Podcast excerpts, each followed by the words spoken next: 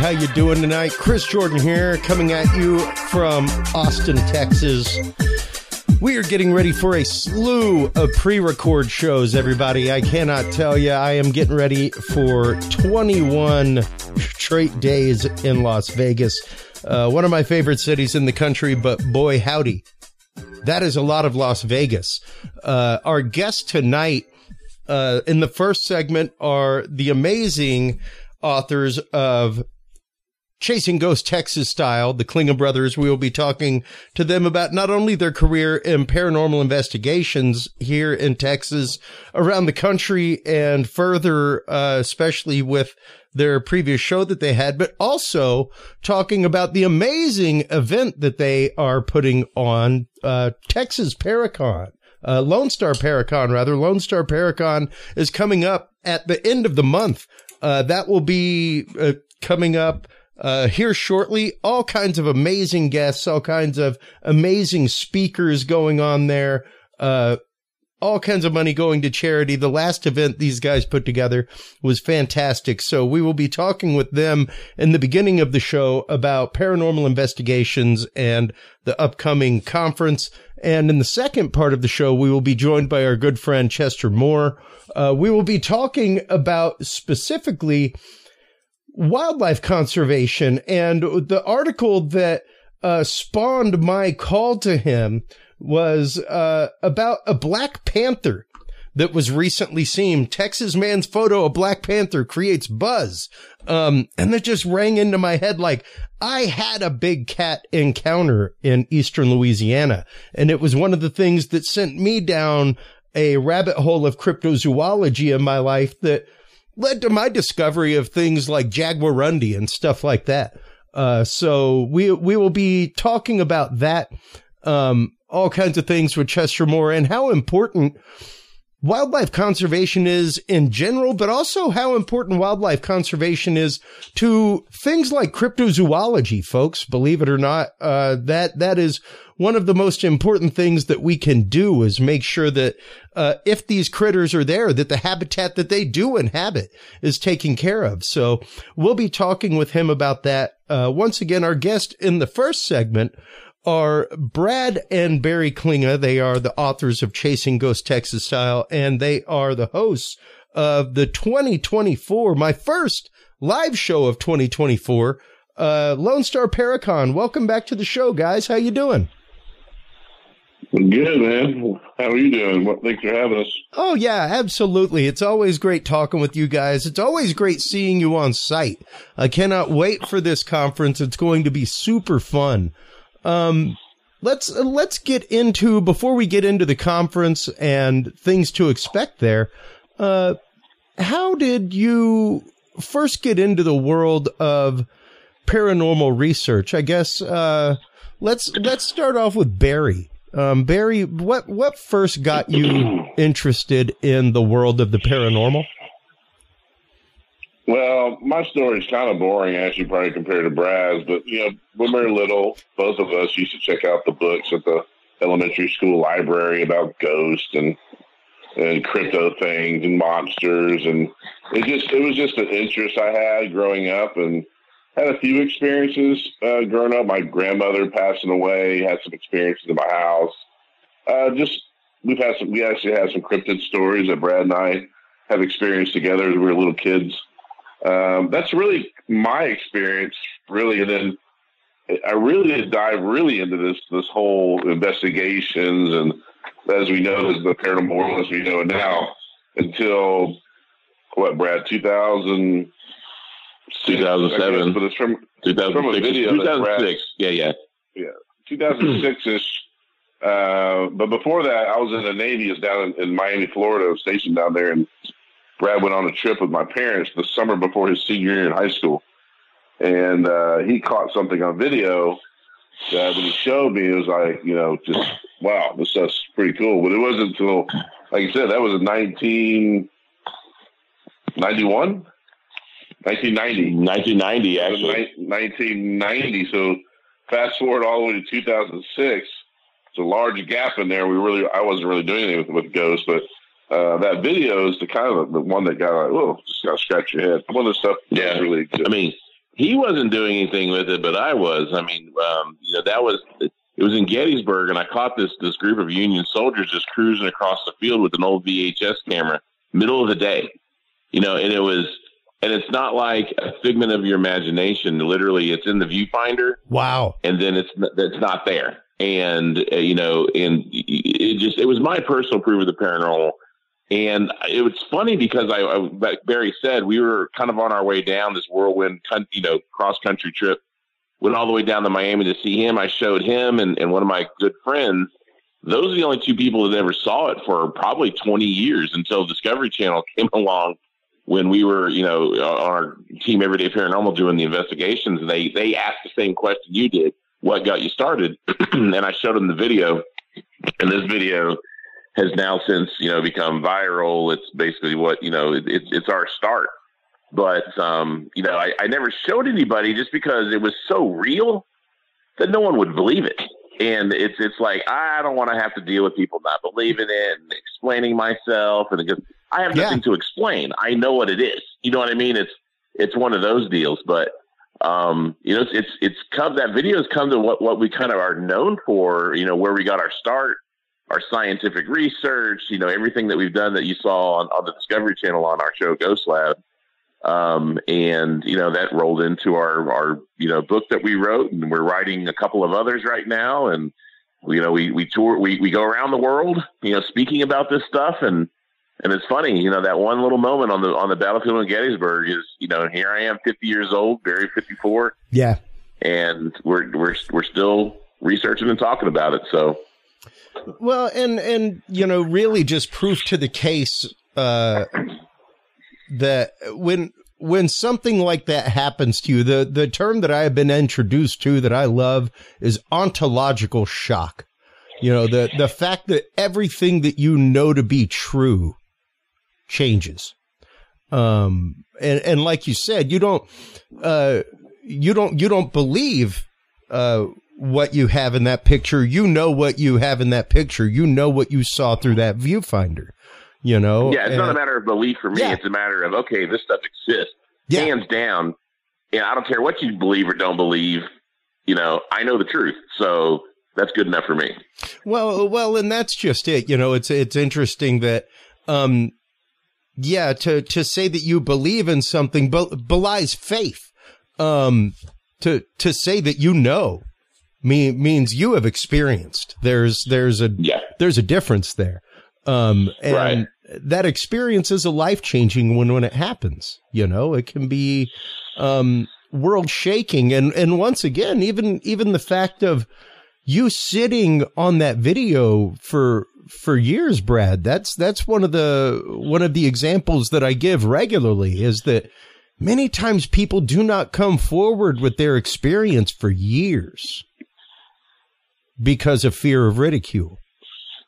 Right, and it wasn't so much fear of ridicule. It was it was almost like you know, um, it's not up for debate. I mean, and I, I'll give you what happened and the facts and all that kind of stuff, but I'm not going to debate anybody on whether it's real or not because you know, just you know, the Texas me will take over and I'll just whoop your ass.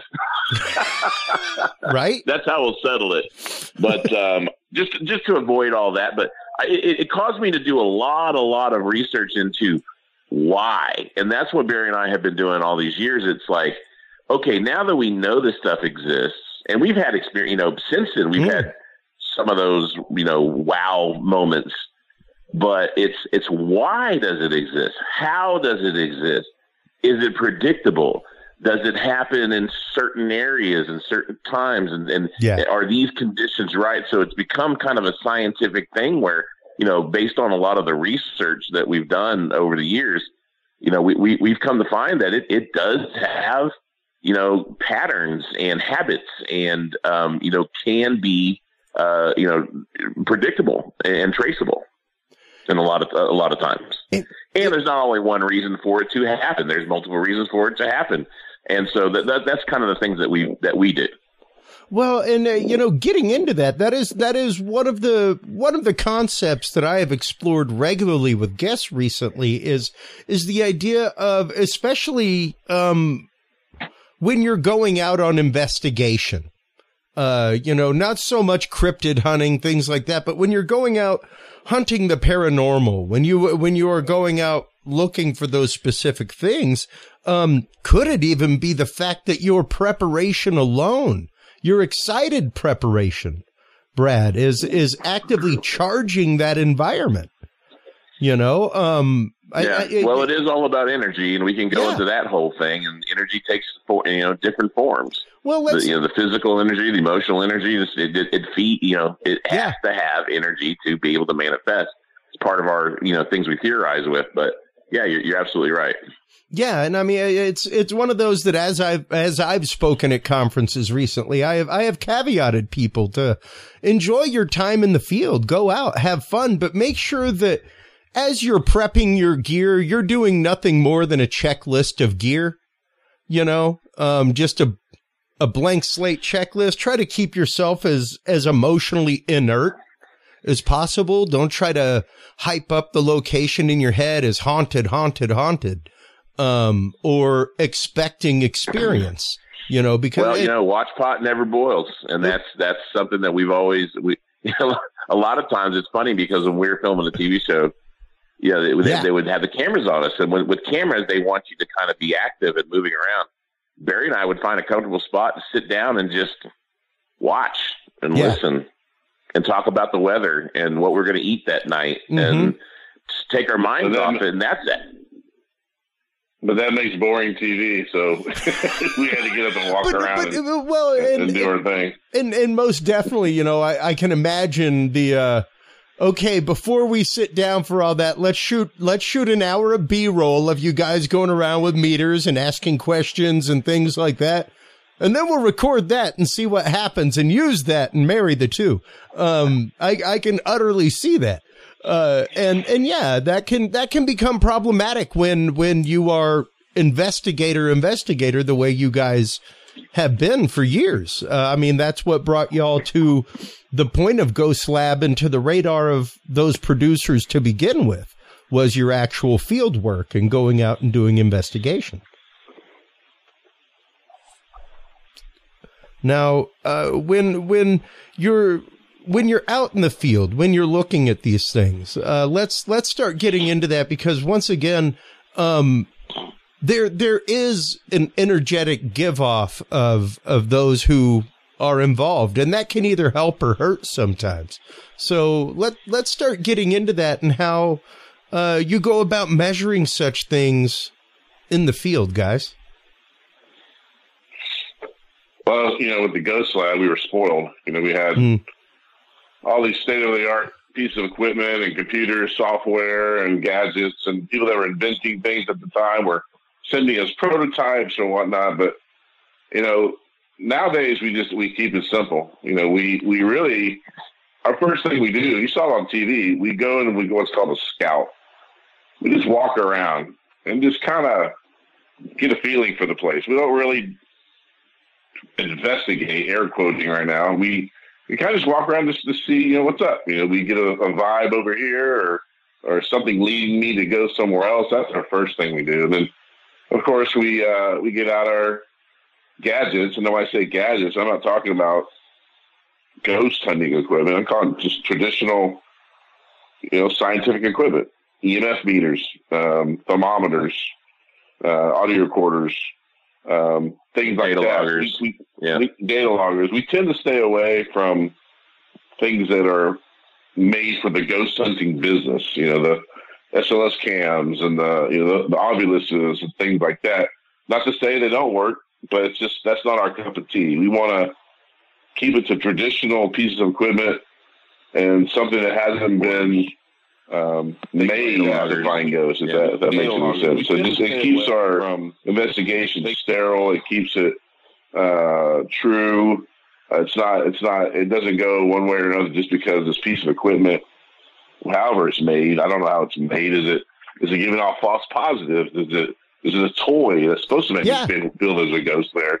You know, things like that. We don't trust that stuff, so we we go with with our gut instinct and our traditional piece of equipment. Yeah, the tradition, like you said, it measures environmental factors. That that's the key. it's it's it's standard environmental factors because that's what we want to monitor. We want to monitor the fluctuation in those things. Uh, when the experiences or the things that we can cap happen to capture on recording, video or audio or whatever happen, if we can correlate those things with with uh, common environmental factors at the time, then that helps us, you know, in the predictability thing that I was talking about earlier. And, uh, you know, we've done that. And, and, the, the, the, advent of data logging, we did it, shoot, we did it 15 years ago. Uh, and I really still don't see it today. And I'm shocked because when you go into a place, you want to log that, that environmental data as it happens every second. You want to log a reading. And that way you can look at the entire picture over time and if something happens in a millisecond, you could look at that millisecond on on the timestamps on those other things to see what else is happening. It's all about the correlation yeah. of data, and it is. And I really think that a lot of people who are out who are ghost hunting, they're out for the, the Friday night thrill. They're out for the experience of being in a in a quote unquote haunted house or the, the chance to you know hear a moan or or a chain rattle or you know the, the you know the Scooby Doo factor of, of a haunting when we're out there just monitoring, you know, locations and seeing what kind of data we could pull and correlate. So it's, um, you know, if people go with us, sometimes they can get bored. well, well, and, and that's like, just it. Yeah, yeah, no, no. I mean, and and people have a big, big misconception with this thing, and that that is a lot of what I love doing with this show, guys. Is demystifying these things because yeah, I I love the shows. Do not get me wrong. Um, I love, I love, uh, I mean, good God, I just had Robert Clotworthy, the voice of Ancient Aliens and, and Oak Island do a, sh- do a on-air drop for Curious Realm, you know, like that's how much I love those shows. Uh, but you have to understand that a certain amount of that is produced that it is produced television, you know, and, uh, yeah, it's one of those, I, I see people in groups who are like, oh, they're never going to find that gold. And it's like, I'm pretty sure the gold is the science that they've found, you know? Um, despite any evidence, despite finding the Ark of the Covenant at the bottom of a hole, anything like that, there has been a ton of science found along the way. And, and that's just it. That's one of the things that I love about you guys is that you don't want to use the, the teddy bear with light up eyes and a microphone.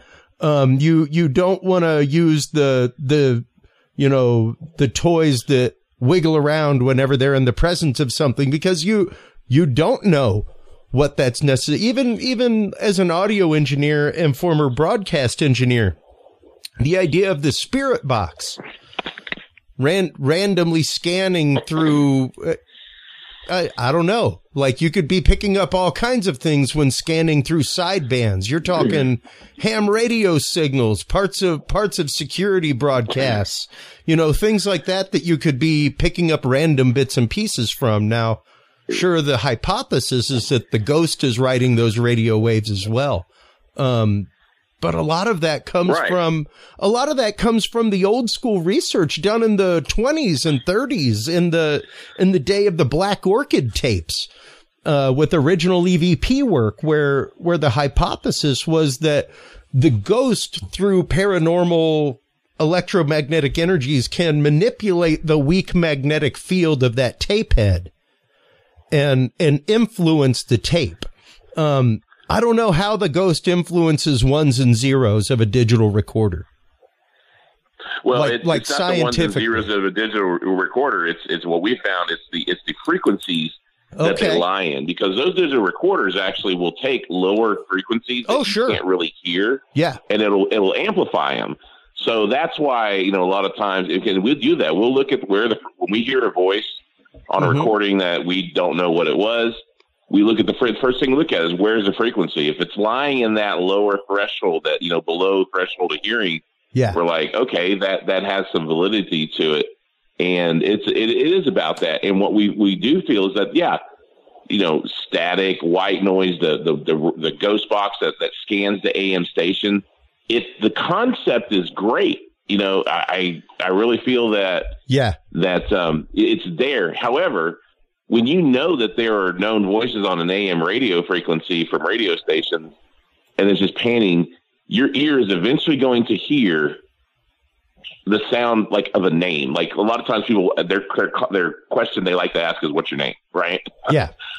How many times is someone name mentioned on an AM or radio frequency? All the time. And the chances are likely that you're going to time it just right where you ask a name and the name John comes across from, you know, KT 103 in Shreveport, Louisiana. Well, that and, you don't realize. And once again, uh, you may be especially, especially with AM, because uh, I used to play with that a long time ago, uh, trying to trying to catch things, uh, just going through white noise, and man, especially if you have like an older AM receiver on stormy nights like we have right now in Central Texas.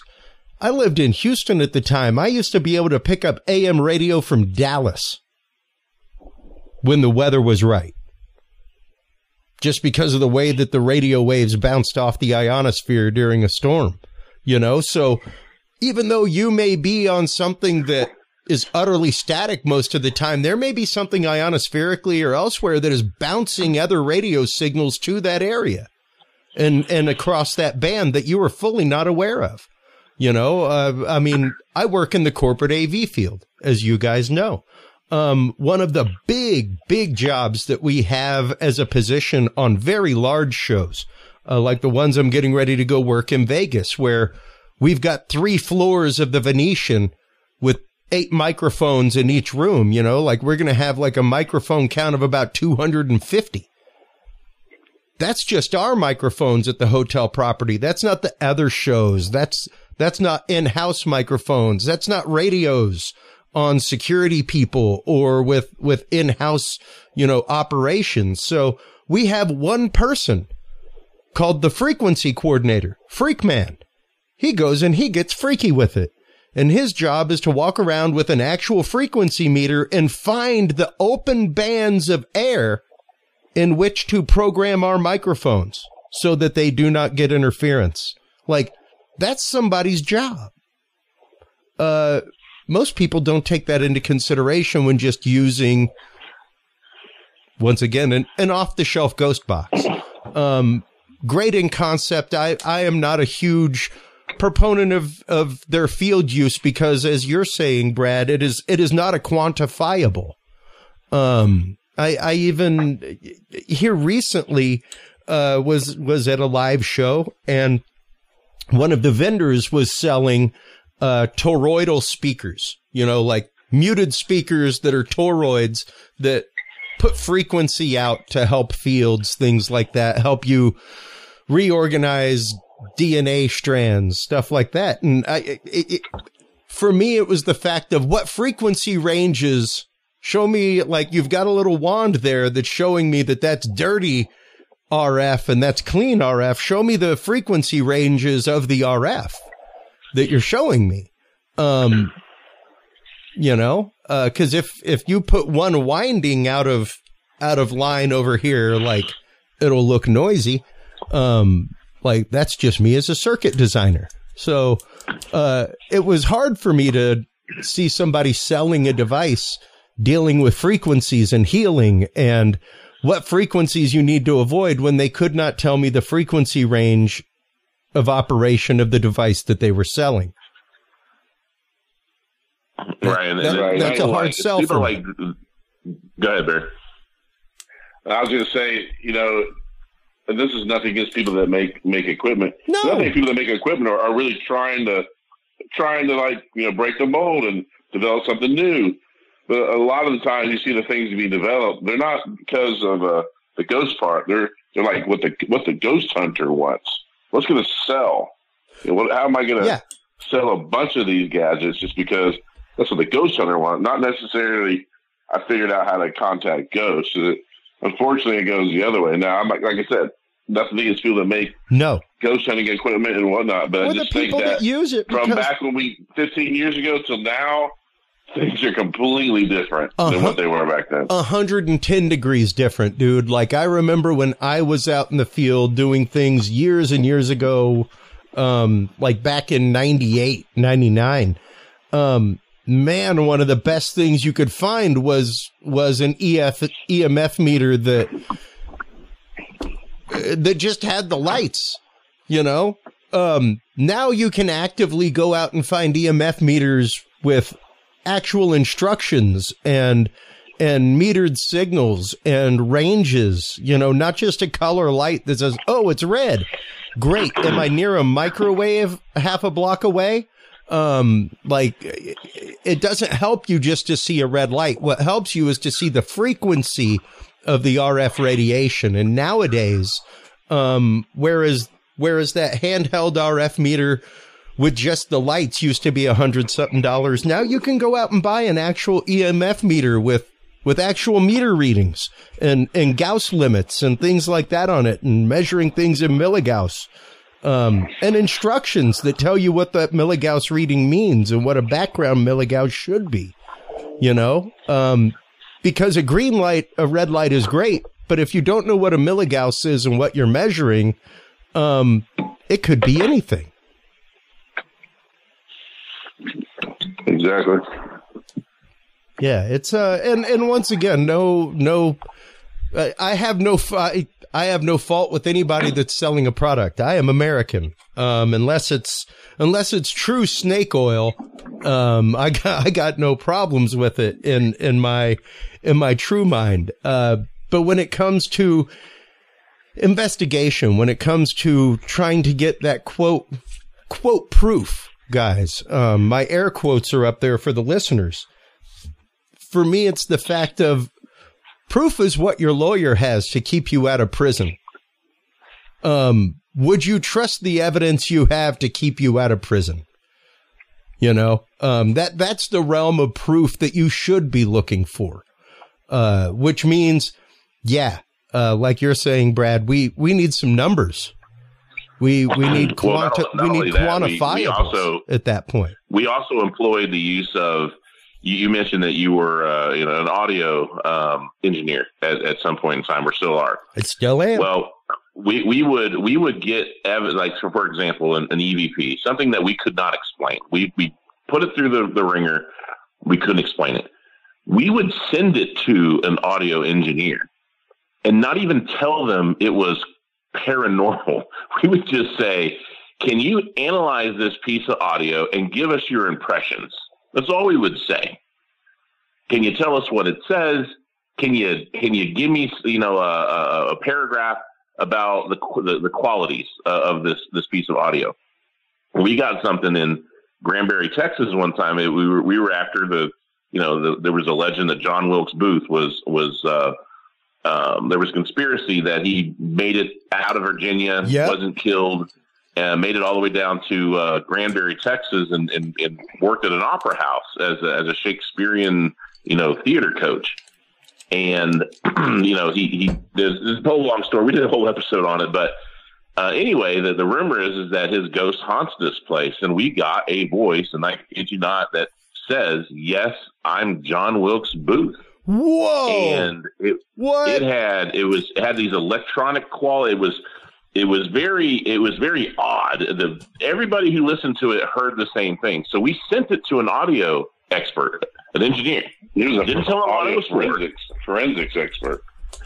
Right. He would go to court cases and like testify on like you know drug ca- uh, wire caps and like all that kind of stuff and uh, he said, "Well, my first, my my, I thought I thought it said yes, I'm George Bush, which yes, I'm John Wilkes Booth is pretty close That's for pretty not close. knowing what it was. Yeah, yeah, you know what I mean? Absolutely. Well, and then he's like, it has very odd quality, like there's there's human tonality to it, but it's it's not registering where it should be. He was going off on, on we're like, what would you say if I told you? Yeah, yeah, that, that might not be a human voice. And and and that's beautiful that that is the way that you approached it, Brad. Uh, because so frequently, so frequently, um, whenever I see things, whether they're shared in groups, whether even even whenever they're shared in private messages with people, um, there's a front loading that happens there. Um, and and it can be hard. It can be hard for you to not want to front load what you think you heard. Uh, but the idea of especially giving it to a forensic audio specialist blind, Nothing at all. Just, hey man, um, we got this piece of audio. We would like you to examine it. Tell us about the qualities of the audio. Tell us about the spectral analysis. You know, is, is everything within spec and norm? And yeah, he would absolutely be able to come back and say, you know, there are things in the subharmonic range here. And it, it seems like there's a, there's a really strange recording in there about George Bush. Um, so that's, that's awesome. That's awesome. Uh, that, that that is how you guys properly treat your evidence. And, uh, as you were chatting, I got up. Let me see if I can show that on camera here. I got my RF Explorer. This is this is one of the many tools that we use that it's hard to see the screen there actually. Um, but yeah, this right here is one of the actual RF machines that will read all incoming signals uh, from you know two three hundred megahertz all the way to all the way to uh, you know six G. So if you're getting any kind of strange things that are really, really beyond the realm of human hearing or radio interference, this will tell you what it is and exactly what frequency it's on. Uh, with that, you could tune a radio, tune a receiver, what have you, and actively hear it.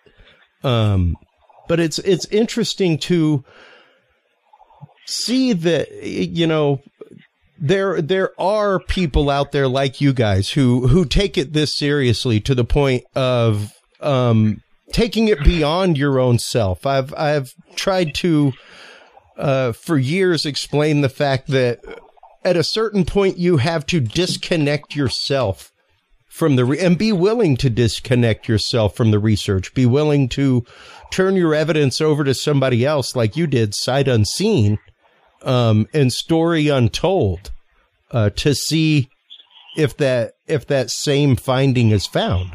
You know that that's kind of the whole point of science is the repeatable process.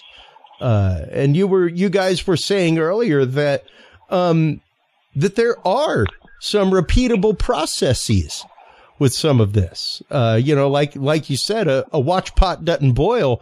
Um, but at the same token, an, an overactive location hustling and bustling with eight camera dudes and everything else uh, is prone to scare things off as well. You know, so what are what are some of those things that um, if people are serious with their research, if they are looking to go out and properly start gathering data and and sharing data amongst amongst groups because that that's really what it comes down to is the sharing of the data. It's great if you collect it, um, but if you just collect and hoard data, it does nothing to increase the data set that's out there in the field. So, um, what are some of the methods that people can use that are tried and true to gather good data, and where can they take that uh, once they have it? Well, well, I mean, you can. Uh, we start out with simple things, like I said. You, a data recorder is probably the first thing you would buy in order to collect data. EMF, they have temperature, barometric pressure, humidity, mm. all these different measures. They have a data recorder for it, uh, an audio recorder, um, and all these things need to be time stamped uh, to, to show at what particular time. But Brad's Brad's developed software that we use that shows on a graph of all these, say, we have seven pieces of equipment out. They're all synced on the same time and they're running. So on the software we developed, or Brad developed, it'll show you what each piece of equipment is doing at that particular time. And so the you have to you have to have some sort of equipment that collects the data. I'm, I'm trying to sure. get what I'm trying to say here. Just you know, like Brad said, data loggers are not used ever. We used those back 15 years ago, and yeah, people are just so into the audio recorder out, play or record. All right, stop it. Let's listen to it. Yeah. Oh, I thought I heard something. Uh, and it drives me crazy no when they put their ear to an audio recorder. They just put their ear to it after they recorded it five minutes ago and like, yeah. oh, did you hear that? Rewind it. It's like you didn't hear anything. Well, and not only that, you could not get a more loaded listening environment. Like even whenever I ran sound for bands, guys, and they walked off with a CD or a DVD as they walked off stage of their performance, My last words to them always were do not watch this when you get home tonight. When you get to the rehearsal space and drop off your gear, don't throw this into the DVD player with a beer. Give it two or three days. Come back at your performance with fresh ears. You know, come back at it with fresh eyes. Otherwise, you're going to pick yourself apart. A football coach doesn't watch the watch the game the next day. He may still be pissed at his players, you know, and be looking at it with the total wrong eyes. So yeah, you want to you want to give your chance. You want to give your mind a chance. You want to give your body a chance. You want to give your ears a chance to cool down from all of that, so that when you do come back and listen to it, um, that you're coming at it as a blank slate as possible. You know. I think the other the other problem that we've seen, I hate to be on and Nelly, but uh, one of the issues we see is most most what we're talking about now with data and this and frequencies and all this technical stuff. Most people are not into that. As we as yeah. we found over the years, from 15 years ago until now, of lectures and books and symposiums, all these things we've done a lot of times it falls on deaf ears. A very small percentage of the yeah. paranormal community is into that, and they're they're really we're finding as we go along. They're most people just want to hear and see a ghost, and they're and they're good. Yeah, they. I, I, I hate to say they don't care about the the ones and the zeros. We are. I mean, it's, something that we're interested in, but to relay that to other people is yeah. sometimes very difficult because they don't give a crap about that. They want they want to know something else what was the story behind it? What was the creepy? You know, how creeped out were you? The creep yeah. factor, I guess. Yeah. They want that instead of the scientific uh, approach. And I'll give you an illustration of that. We, we, were on a we were on a Japanese television show. A, mm. a Japan a Japanese television show came to the United States, came to Texas, sought us out, wanted us to be on their show, wanted us to take them to a haunted location. Okay, they didn't speak a lick of English. They had a translator and there's a little girl that she, you know, she dressed, she looked like a Hello Kitty, you know, dressed the the Hello Kitty type stuff, pink furry, you know, whatever, you know, very popular in Japan. Anyway, we were explaining how the kind of what we're explaining, you know, goes through this and blah blah blah and haunted locations. And then she just looked at us in a blank stare and she rattled something off in Japanese to the translator, and the translator says, She wants to know when we're gonna see the ghosts. And that's all she cared about was when are we gonna see the ghosts? When are we going to see the ghost? Yeah. Funny story though, things happened that night where a thermal image came out, the whole building shook, all the all the uh, motion sensors went off in a sequence down a hallway for no reason, and they freaked out. But you know that was that was luck. The thing is, if you come into a location, all you're doing is when am I going to see the ghost? When am I going to see the ghost? You're probably never going to see it, or you're going to relate every bump and scratch that happens that night to a ghost. Exactly. not good either. Exactly. At that point, it's it's audio and it's it's audio and visual pareidolia. You know, you you are you are willing to see every shadow as a being at that point. Um, and your want of confirmation or even want of experience has has has taken over and overshadowed the logic. Um, I, I have had my experiences, guys. I, uh, as, as we said in the beginning of the show, I'm, I'm a believer because of my experiences and, and, uh, I guess I, I not really believer, but I know because of my experiences to bring it back to our earlier conversation. Um, and I, I doubt nobody's experiences until proven otherwise. Um, the plus side is that we are getting to a point. Like right now, uh, the Bigelow Institute has has put out a competition prize for the first people that can communicate with the other side, improve communication with the other side. Um, million dollar prize, like it's out there. Uh, because they know that'll never happen. That's the whole thing. Because something can never be always be disproved, or it, it could be there could always be a shadow of a doubt on anything yeah. in the paranormal. Yeah, there can always be. It boils down to your experience, how you saw it, what you know in your heart and your brain happened. And that's why they offer those things because they know they'll never give away a million dollars. Yeah. Yeah. And, and, uh, now granted, Um, there, there are numerous, numerous things out there right now, especially whenever you're talking about data logging, things like that. To give people an example, uh, uh one, one example of that is Madar. Um, I have a Madar system here at the house. Madar is basically like a, a small, uh,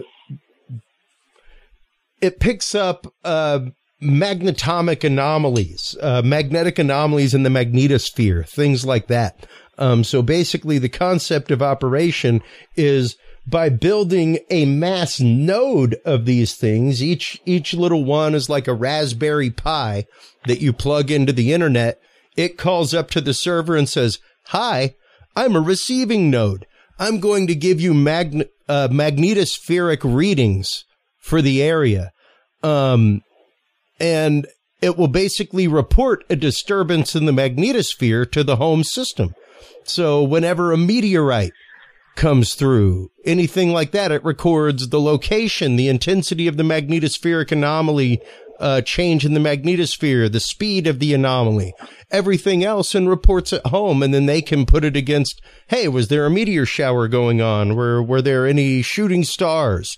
All that kind of stuff. But that is a passive data gathering system that is built off of a Raspberry Pi system. Nothing, nothing extraordinarily complex, nothing extraordinarily, uh, you know, expensive. And when you're talking about leveraging technology like Raspberry Pis, yeah, man, you can get temperature sensors, movement sensors, infrared sensors, thermal sensors, all kinds of data that that you could hook into a Raspberry Pi and just passively off of a you know battery pack um, that's charged up gather tons of data on site. yeah. We were talking about actually some Raspberry Pi uh, technology several years ago, mm. and we formed a we formed a group. It was very temporary. We had and, and and what it was was a group of people like us who who like data, and I have a friend of mine who's a, actually he's a data scientist. He knows how to put the models together and, and all that kind of stuff. And we were going to gather data upon data upon data upon data and like just build these models. The problem is we all have regular jobs. Yeah, yeah, yeah, exactly. to do this, I would have to be funded by some organization, you know, and this is my job and that's all I did. Yeah. Unfortunately, you know, the only time that Barry and I were professional ghost hunters were the two seasons we were on, on Discovery Channel. Other than that, we have day jobs. So wow. that's that's the other problem with well, doing this properly. Well, and and you know that that brings up something that I don't I don't think a lot of people are aware of, guys, and and that is a lot of people in all of these fields have day jobs this is this is not like a, a like a multi-million dollar a year job. Let's just say that. You know, no nobody's nobody's dumping commas and zeros at people to be paranormal investigators. You know, um, even even though you have had a show and and literally a seminal show in in genre you know, like you, Ghost Lab was one of the first shows in that genre to ever hit air. Uh, yep. And, and begat the entire tidal wave of these things. But even then, it's not like you're, you know, raking in six, six zeros a month off residuals. You know, um, no. there is a big misconception. We had, we, we had that. We basically had to beg. We we had to negotiate just to make our salaries that we were leaving to do the show. Yeah. That shows you how we're not getting rich. Well, yeah, you know? yeah, yeah, yeah, precisely. And, and, you know, that, that should be, I, I think that is something that honestly has to be laid bare with, with conversation. I appreciate guys like you who, who are as honest about it as you are. You know, um, people do not realize that, uh, many of their favorite cryptozoologists, you know, like work at work at the petting zoo at the local zoo that they that they work retail outlets during the during the holidays that kind of stuff like this is what they do to follow their passion like i i do not this is Uh, what you're looking at, everybody here with me, like this is my home studio. Like this, this is where I sit and run my home business. I, I, I am not making commas and zeros off Curious Realm and and sponsorships. You know, um, I do this because I am passionate about it, and because I am passionate about these topics and about getting work like what you guys do out there in front of people because without these conversations, we're we're going to go nowhere. You know, um, without without yeah. conversations like what will be had uh, at the upcoming conference, at the upcoming Lone Star Paracon, uh, be it with the speakers or be it amongst the experiencers who are there not only experiencing the conference but sharing their experiences with each other. You know, um, that's what this is about. Is is being able to give people a safe place to come and experience not only the community of experiencers, but to know that there are safe places and safe people to share their experience with. Yeah, we're actually making commas and zeros. Problem is, there's nothing in front of the zeros, so we're, making, we're making a bunch of zeros right now. Make, making that Gus Gorman Superman three money, uh, the the the fractions of pennies. That's that's it. Yep. Um, but um, before we let you go, we've got about three or four minutes, uh, or about five or six minutes left with you guys. Um, let's get into the conference real quick because uh, you you guys. Uh, are hugely charity motivated. That is that is one of the reasons why I support your shows, why I come out and help AV sponsor things like that is because um, I love what you guys are doing with not only getting getting these topics out in front of more community, but also using that to help other communities and to to help out different charities. So uh, let's talk about Lone Star Paracon real quick and some of the fun activities that are going to be there and uh, a little bit about the charity that all of this is going to go, help go benefit. Yeah, so Lone Star Paracon, it's been a, it's kind of been a, a thing of Brad I've been thinking about for over several years. And we, we did one before, not Lone Star Paracon, but a bigger event years and years ago. It's pretty successful. But Brad and I are always going to events in the Northeast, the Midwest, and all over the country. There's nothing ever in Texas. Nothing. We do little events here, little events there, but big paracons, they're just not existent. So we live yeah. here in Schertz, Texas, just north of San Antonio. We have a really nice convention center. And we're like, hey, man, let's, let's try to do something here. Let's just put all of our eggs in one basket and see what, see what comes out in the end. And, and if you know us, personally, friends of ours, even people that make our events, we don't we don't do this to make money. We literally do it because we enjoy putting on events. We enjoy being around our, our, our fans and our friends and our family. And any money we make either goes to a charity or it goes right back into another event. And so that's kind of where we're at. Uh, the reason why we put it on. Um, Lone Star Paracon is is man. We've been doing this how, how, when did we announce this, Brad? About a year ago? About a year ago, almost. Yeah. Almost a year ago. Yeah. This thing has exploded. I mean, it's really gone from just an idea to we've already sold out. The, the VIP sold out in like a month. Awesome. The investigation with awesome. Shane Little and Aaron Sagers sold out in like a month. The vendor, the vendor spots just sold out last week. Great. Uh, we have other tickets that are starting to get close to selling out speaker tickets, gallery reading tickets, uh, Solstice Sister Sunday tickets. And as we get closer, we, we knew Christmas was kind of like a slow time. But I'll tell you what, since yesterday, January 1, it's starting, it's starting to go. We're also starting a huge advertising campaign to get the local people to the event because here, here's the kicker, guys. It's free. Yeah. It is completely free to come to the vendor portion of the event meet the vendors, meet the celebrities, get your autographs, get your pictures. That's all completely free. The only thing you have to buy if you want to listen to the speakers is a measly forty dollar ticket. That gets you all day. I think there's eight, eight, eight speaker slots all day long for forty bucks. That's wow. it. Wow. Um, so we good. Oh no, I'm just saying. Wow, that's that's incredible. Number one, the fact that it's free for all come to the event, come come check it out, come swap stories with people. Only thing that costs money is walking into the speaker room. Um, that's, That's incredible it. That's because it, you you still get to you still get to meet speakers and things like that at their tables and buy books from them, share stories with them, get things signed, all that kind of stuff. So it's it's And fantastic. that's what we're out right now. Is we're out we're out just to get people there. I mean, we Yeah. I hate to say we couldn't care less if you you got a speaker pass or not, but we we want you to at least go there. Bring your family. You know, you can you know you have a family of six. Guess what? It's all free. Everyone walk in, meet these people, have a good time. Maybe see something, you know, experience things that you haven't before. Talk to people who you only read about or see on TV.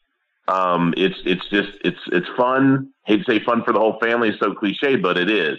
But yeah. with that and all the, the, the, the peripheral events and everything going on around it, there's a couple of things that, you know, other people are going to benefit. And that's, that's a little closer to Barry. I'll let him explain that a little bit more.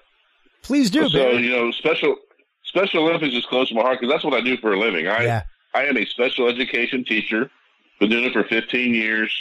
I here with the local school district, actually the school district that Brad and I went to school at. Um, and so what I do is I teach special education, physical education. So I, I work with kids in their PE classes that have motor difficulties, Down syndrome people, autism kids, uh, uh, traumatic brain injury kids, just the whole gamut. I work with those kids. I also run the Special Olympics program, which we do sports. We do swimming, bowling, basketball, bocce, track. There's other sports that we're actually trying to implement. And so we have ages from eight years old up to 22 year olds in our district that participate in the Special Olympics. Well, the bad thing about our Special Olympics program is we have to raise our own money. We're not a Yep. we're not driven by a, a, a like an account or budget through the district. We have to raise money through fundraising. And so Brad and I got together and said, really cool. Let's do every every bit of profit. Now there's bills to pay. We got flights and hotels and rentals and everything Yeah. is not for free on this event. But we're trying to make it to where it's very affordable. We got sponsors that's helped out financially. We've got really good deals from the city. A lot of well, not a lot of all of the all the uh, guests have have waived their appearance fees.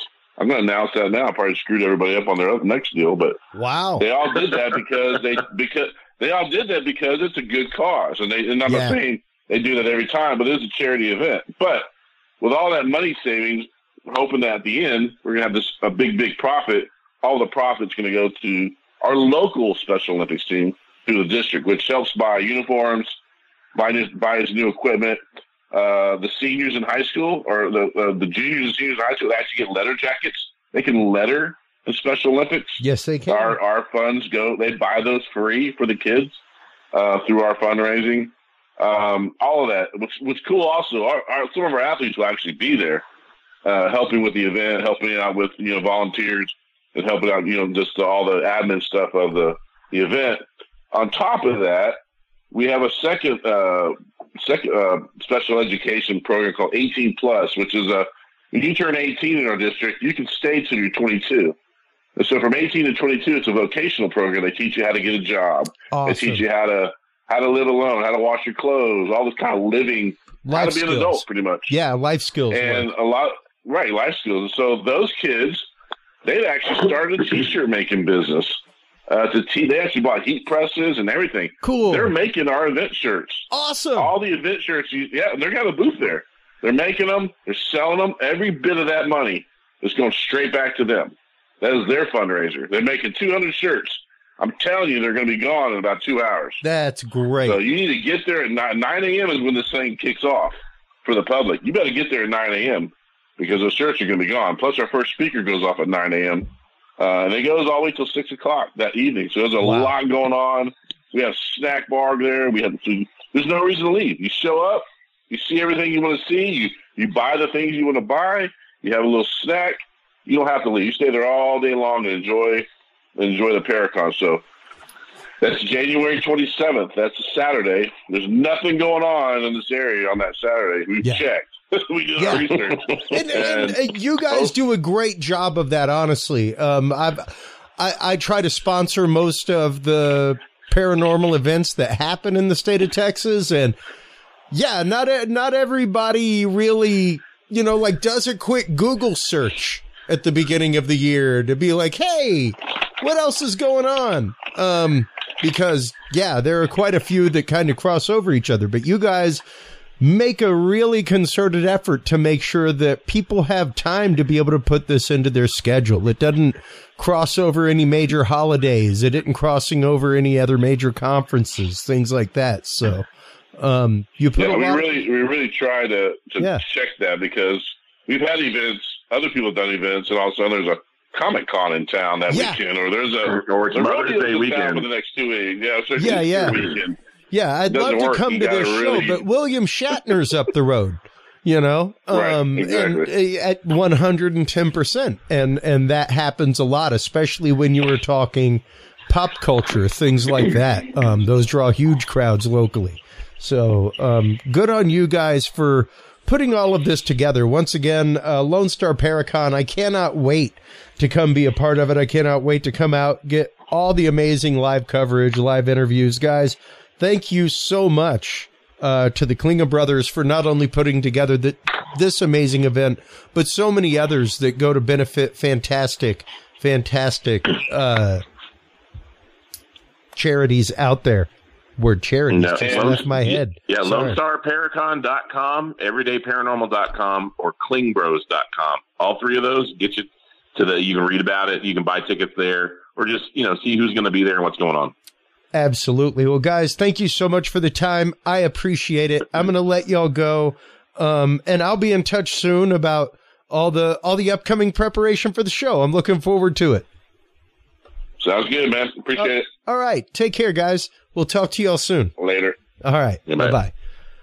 Always great talking with the Klinge brothers, two Texas boys from right up the road in San Antonio. I cannot wait to go to that event. It's gonna be fantastic. Lone Star Paracon is coming right up at the end of January, folks. Um, that will be uh, officially, technically, our last pre-record. My air quotes were up there. My our last pre-record um, of things. I'll be coming back the week after that. Um, I'll of course be live to introduce all of the coverage from Lone Star Paracon, but uh, Lone Star Paracon coverage will be coming the last Tuesday or the first Tuesday of February. So, or no, last Tuesday of January. so there you have it. I can't even keep my pre-record schedule straight. It's big and long. So, um, with that, everybody, speaking of pre-record, we do have our pre-record guest. Uh, the amazing Chester Moore is coming up, uh, after our commercial break. We will be talking about wildlife preservation. We'll be talking about what it takes to take care of wild- wildlife, what it takes to make sure that our wild spaces are there and available even for the cryptids that may exist in them, much like the jaguarundi here in Texas or, uh, even like possibly the large black cats that have been seen in Texas lately. We'll be getting into that with Chester Moore right after this. Well, hello, everybody, and thank you so much for staying tuned through that commercial break. Thank you so much to our sponsors, True Hemp Science. True Hemp Science is my source for CBD. Uh, I have found them many years ago. Christopher Lynch uh, here in Austin creates all of the products for True Hemp Science, and they are some of the best darn CBD products I have found nationwide. I use them every day. Stop on by and check them out. TrueHempScience.com. Curious7 is the code that you want to use to get 7% off your entire cart of $50 or more, as well as two, count them, two free CBD edibles on your way out the door. Our guest in this segment is the amazing Chester Moore. Chester Moore is, uh, geez, man, what isn't Chester Moore? He is an award winning editor. He is an award winning journalist. He is an award winning podcast host. Uh, he has higher calling wildlife, uh, where he actively works with underprivileged kids, also works in the world of conservation. Uh, he just won an award uh, as the Bighorn Educator of the Year from the Bighorn uh, Sheep Society of America. So yeah, welcome back to the show, Chester Moore. How you doing, bud? Man, it's great to be here. Always like chatting with you, Chris. Always interesting conversation. And um, thanks for the epic intro. I owe you 20 bucks for that. right, right. Yeah. Uh, well, I appreciate you staying around through all of the fun rigmarole that we've had uh, getting getting this episode going. I literally just got a uh, got a new computer, folks, and things are, uh, to say the least, a little bit a little bit crazy here and there on a couple of the things, but I appreciate your patience, Chester. And you know what what sprung my actual uh, we chat regularly on social media, but what sprung mm. my actual interest today was uh, the fact that you just put an article out about uh, white.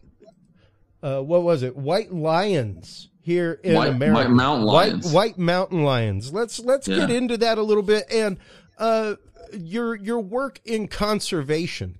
How did yeah. how you came into that and how you came across this white lion story, Chester. Well, um, I always kind of have I'm always have feelers out for anything unusual in nature. Um, it's always been an interest of mine, and my greater cause of nature is to draw people into wanting to conserve habitat you know, because if we yeah. don't have habitat, we're not going to have wildlife. And I found that the enigmas of nature are what really get people hooked and and it gets me hooked. So in 2016, there was a video, you know, a cell phone type video captured um, of an alleged white cougar. Now, let's stop at that word, cougar, for a second. That has a couple of connotations, okay? Uh, I'm talking about the felid. Um, and also, that cat has more regional names than any cat in the world. It's Felis concolor. I call him a cougar, uh, mountain lion, puma, catamount, painter in the Ozarks, panther in Florida. But I'm going to refer to this as a cougar. And there was this alleged video. Um, we know it was a real video, but of a cat that was pretty large white jumping across the creek, and the guy said it was a mountain lion, and it was built like it in the video. Well, you know, I've studied the Black Panther phenomenon um, for a long, long time. As a matter of fact, I'll be starting an eight episode series on my YouTube channel on January 1st on that topic. And I thought before I would do that, I would dip a little deeper into the White Panther phenomenon. Um, in a couple of years back, there was a photo captured. So people don't realize the cougar lives from way up in Canada all the way down to like Argentina. Yeah. Deep parts of South America. They're a very widely distributed cat. And in Brazil, there was a verified white one captured on a game camera. It was not an albino. Uh, it was leucistic, which basically means it was white without the eyes being. Um, without the eyes being, you know, pink. It wasn't, mm, they had yeah, pigment. Yeah. It wasn't eye, albino. You know? It wasn't albino. It was white. And there was a verified baby white one born in a zoo in Brazil. I mean, excuse me, not Brazil, in Greece. So we have this phenomenon. And then I started digging around. There was a white one that was seen and reported a bunch around Red Rocks, uh, the national uh, designated protected land out there close to Las Vegas. Hmm. So the Black Panther thing's interesting because most people in America, when they hear Black Panther, they're assuming we're talking about black cougar slash mountain lion. Yeah. But in the history of hunting, zoos, taxidermists, captive populations, there has never been a verified melanistic or black cougar. mountain lion. Yeah. Never, not once. But yep. we have we have two for sure, without a doubt, on the white side of things. So I just thought that was really interesting about that. And I thought putting that out there might solicit some more people that have mm. photos and videos and things like that. And just as the, the nature lover in me, I cannot imagine the feeling of being out in the wilderness. It's cool enough to encounter a mountain lion, but could you imagine encountering a ghostly, beautiful white one? I mean, that would be like the ultimate, yeah. ultimate, ultimate sighting. So I was pretty excited about putting that blog out. I've already got some good response on that. And uh, yeah, there's the report. And it's pretty interesting, man. Like the video clip shows this cat jumping, and this isn't someone's house cat. I mean, it's I think they had a legitimate. There it that's is. a big. Yeah, watch the jump. Wow, that that is tail. big. That that's a mountain big. lion. And, and, that's and- absolutely in my mind a mountain lion. Oh, absolutely. And you can you can tell just by the the size of the tail in relation to the body Yep. and and, And that it- distinctive swoop. Yeah, and if you notice, you can see. I mean, it's not a real clear video, but if you, you'll notice when it walked, you kind of see the muscles move on those shoulders. And look at that oh, jump. look at that pounce. Yeah, that's not you know little little curly Yeah, uh-uh. house cat or whatever. So uh, that was in Texas, and Wow. so there's these cool enigmas out there. And Now, uh, now, I'm- granted, Texas also a a huge community of wildcat collectors, a huge community of large Yeah. cat collectors. Right outside, right out here in the hill country, was the guy Yeah. that got shut down all of a decade ago, I think, that was doing like large cat hunts and stuff like that. If you remember, he he was Well, doing all kinds of like exotic there was- game hunts, things like that, and ended up he was like, hey, uh, you know, they had things like jaguars and stuff like that that you could go out and hunt. You know, I've never heard the verified part of people. The only verified one I know was a, a while back, and it was one guy with a leopard. But what happens Hmm. is the exotic animal trade is tied in, like the exotic hunting side of it. Some of these ranchers have big cats too, and uh, and some of them maybe have done things like cross state lines with animals they shouldn't have, or things like that. But even if that, there ain't no white ones in captivity in Texas, you Uh-uh. know. And Yeah. that wasn't an. That's what always happens. Here's here's my favorite thing, Chris. A circus train crashed. Okay, it's always a, the, the like Michael Mays told me the other day. He said the least safe place to be in the world is a circus train. Okay, What you haven't heard Is about like the circus the- trains? Is it like the 1910s? We have roustabouts coming into town and like parades going down going down Main Street with elephants. Is that it? I had a guy tell. I mean, I've heard the circus train thing at least a few dozen times. No way. Oh yeah, and Michael Mays, who wrote the book about you know Black Panthers, recently a friend of mine, he told me the same thing. He hears the, the circus train thing, and like so, what happens is here's how it starts: a circus train crashes, and black leopards escape, right? Or in this case, a white mountain lion escapes. Okay, and that's what causes these animals. I'm like, so all around America, these sightings, apparently there's enough circus train crashes to where there are male and female melanistic leopards that can somehow There's- link together hundreds of miles apart and hook up Yeah, and yeah. survive in the wild. Yeah, yeah. Okay, okay, uh, wow, I didn't know there were that many circus trains still around. I have seen one. Okay, I can imagine there's a couple. I have lived across from a train track for 15 years and I saw Ringling Brothers train go by me. It didn't crash though. No, it did not no. crash. I can verify that. which is pretty And in amazing Estes- here in America. And in Nederland, um, uh, Colorado, it's about 40 miles from my favorite place in the planet, Estes Park. There's actually an old circus train uh, car there you can look at. I got a video of me sitting in front of it because I wanted to prove they existed, but it didn't say anything about it crashing. So there are a lot of uh, Hypotheses. yeah, and you know there are a fair amount of exotic cats in Texas, but the numbers are overblown now. It's hard to it's hard to get that stuff anymore.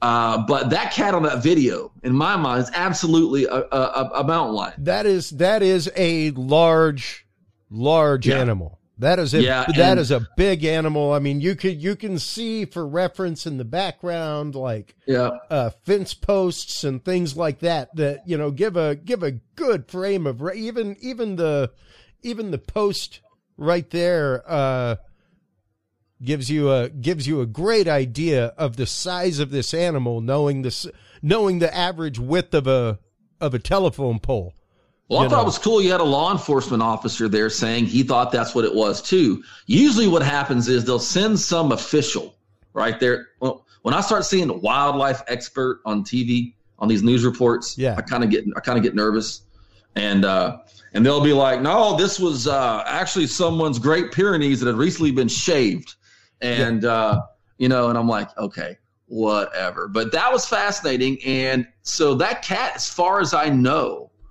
and I've asked around to look, has never popped yeah, that is up a again. that is a cat. That is a prowling animal right there. Like you can you can see it in prowl mode, like crouched down. Yeah, and I've been around.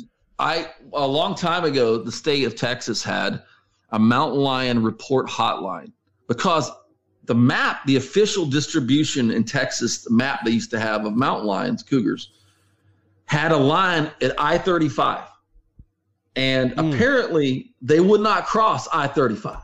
Okay, because it was west of I thirty five, yes, range, east of I thirty five, none. So I'm going through the mind of a cougar. And I'm going, you know, if you go east of there, there's more water, equal more. There's more forest. There's equal amount of game, but we're going to hang over here because the map shows us west. It's ridiculous. And um, so uh, when you look at a when you look at a video like that, and you look at this incredible animal, first off, it's a cougar in the eastern third of Texas. It's not wow, supposed to be there. Austin. Austin is in range. Yeah, yeah, technically. Depends on what side of I 35 you're on. I guess Um, right? yeah, man. So, the, you know, the funny thing is, I have a game cam photo, never distributed online, sent to me from Newton County, which is, I live in Orange County. I saw one in Orange County, but I was years ago, they had a mountain lion report hotline. And I called to give an old report to them. And I said, and they asked me what county. I said, Orange. And the guy on the phone laughed. And I said, let me tell you something, pal. I don't know what you exactly do other than push pencils over there at the office. I was mad. And I said, I'll but bet. I, I guarantee you, I know way more about mountain lions than you. And I said, have you ever had one sitting in your lap? You ever walked one on a leash? Have you ever photographed them for, you know, dozens and dozens? He goes, no. I said, I have done all of the above. And I promise you, I'm more qualified to tell if I saw a freaking mountain lion than you.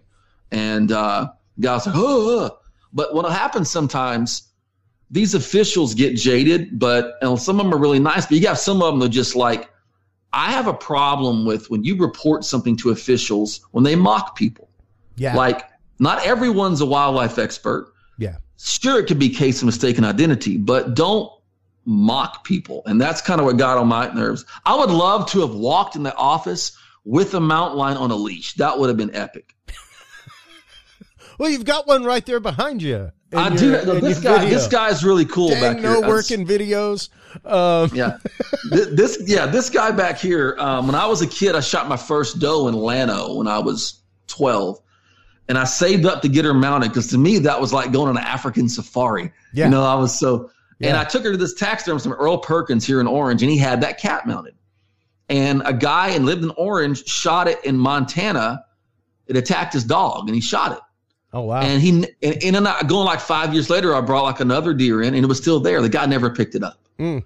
And so, like, fast forward 25 years later, I call him and I say, You still got that cat? I said, Can we work out some kind of arrangement? Because the kids we work with would love to see, have like that to see. yeah, yeah.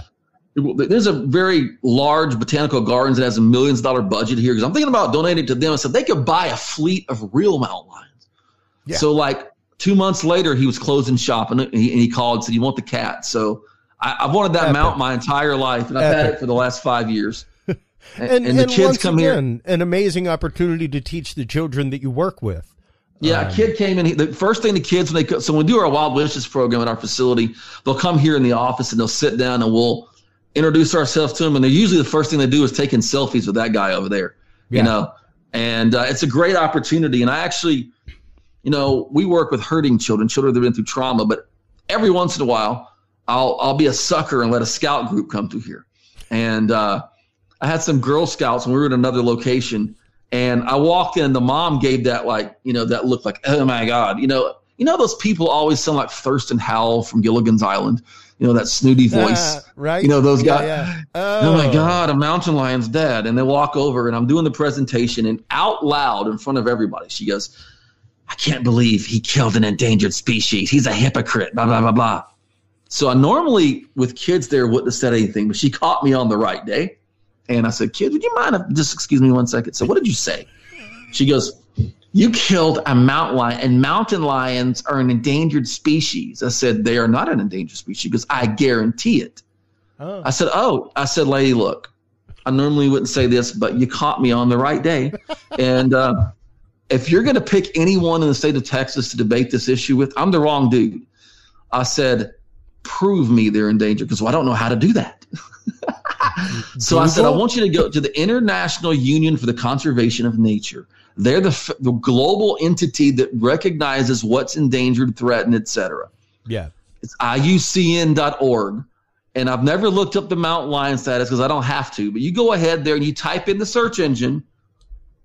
And she did. She goes, it says species of least concern. I said, yeah, because there's a bunch of them. Yeah. Anyway, it's it's but it's education time and uh people love these big cats, man. Like the the idea of like this stuff roaming around, but man, we're, we're looking at um yeah, COP twenty eight. Yep, you're looking at a world where we're losing habitat rapidly, and that's Absolutely, something absolutely, man.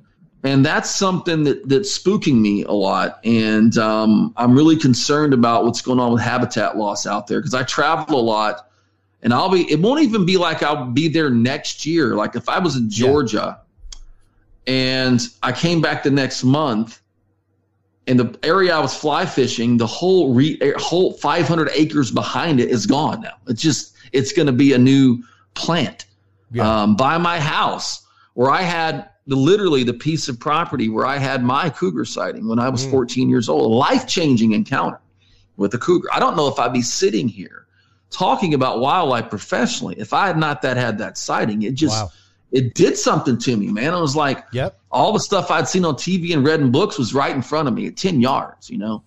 And 1,800 acres of it were mowed down and made it, they're making a new refinery right by my house. It's, yeah. it's all, every single bit of it is gone.